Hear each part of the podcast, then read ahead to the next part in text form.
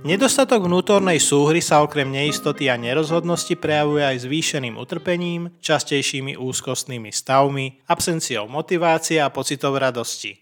Keď sa nedokážeme rozhodnúť ani medzi vecami, ktoré nás tešia, v podstate nás potom to, čo by nám malo spôsobovať radosť, trápi. Bez jasných, presne určených a navzájom si neodporujúcich cieľov človek len ťažko nadobudne dobrý pocit z plnej účasti na vlastnom živote. Konkrétne ciele obmedzujú a zjednodušujú svet, čím znižujú neistotu, úzkosť, pocity hamby a seba zničujúce fyziologické pnutia spúšťané stresom. Vnútorne rozharaný človek je nestály a nemá ciele.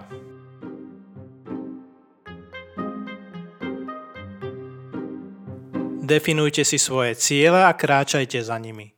V nich spočíva skutočná dospelosť a disciplína, ktoré si treba úprimne vážiť. Ak si neurčíte žiadne ciele, všetko na svete vás bude mátať. Ak nebudete mať ciele, nebudete mať kam ísť, čo robiť, nebudete mať v živote nič hodnotné.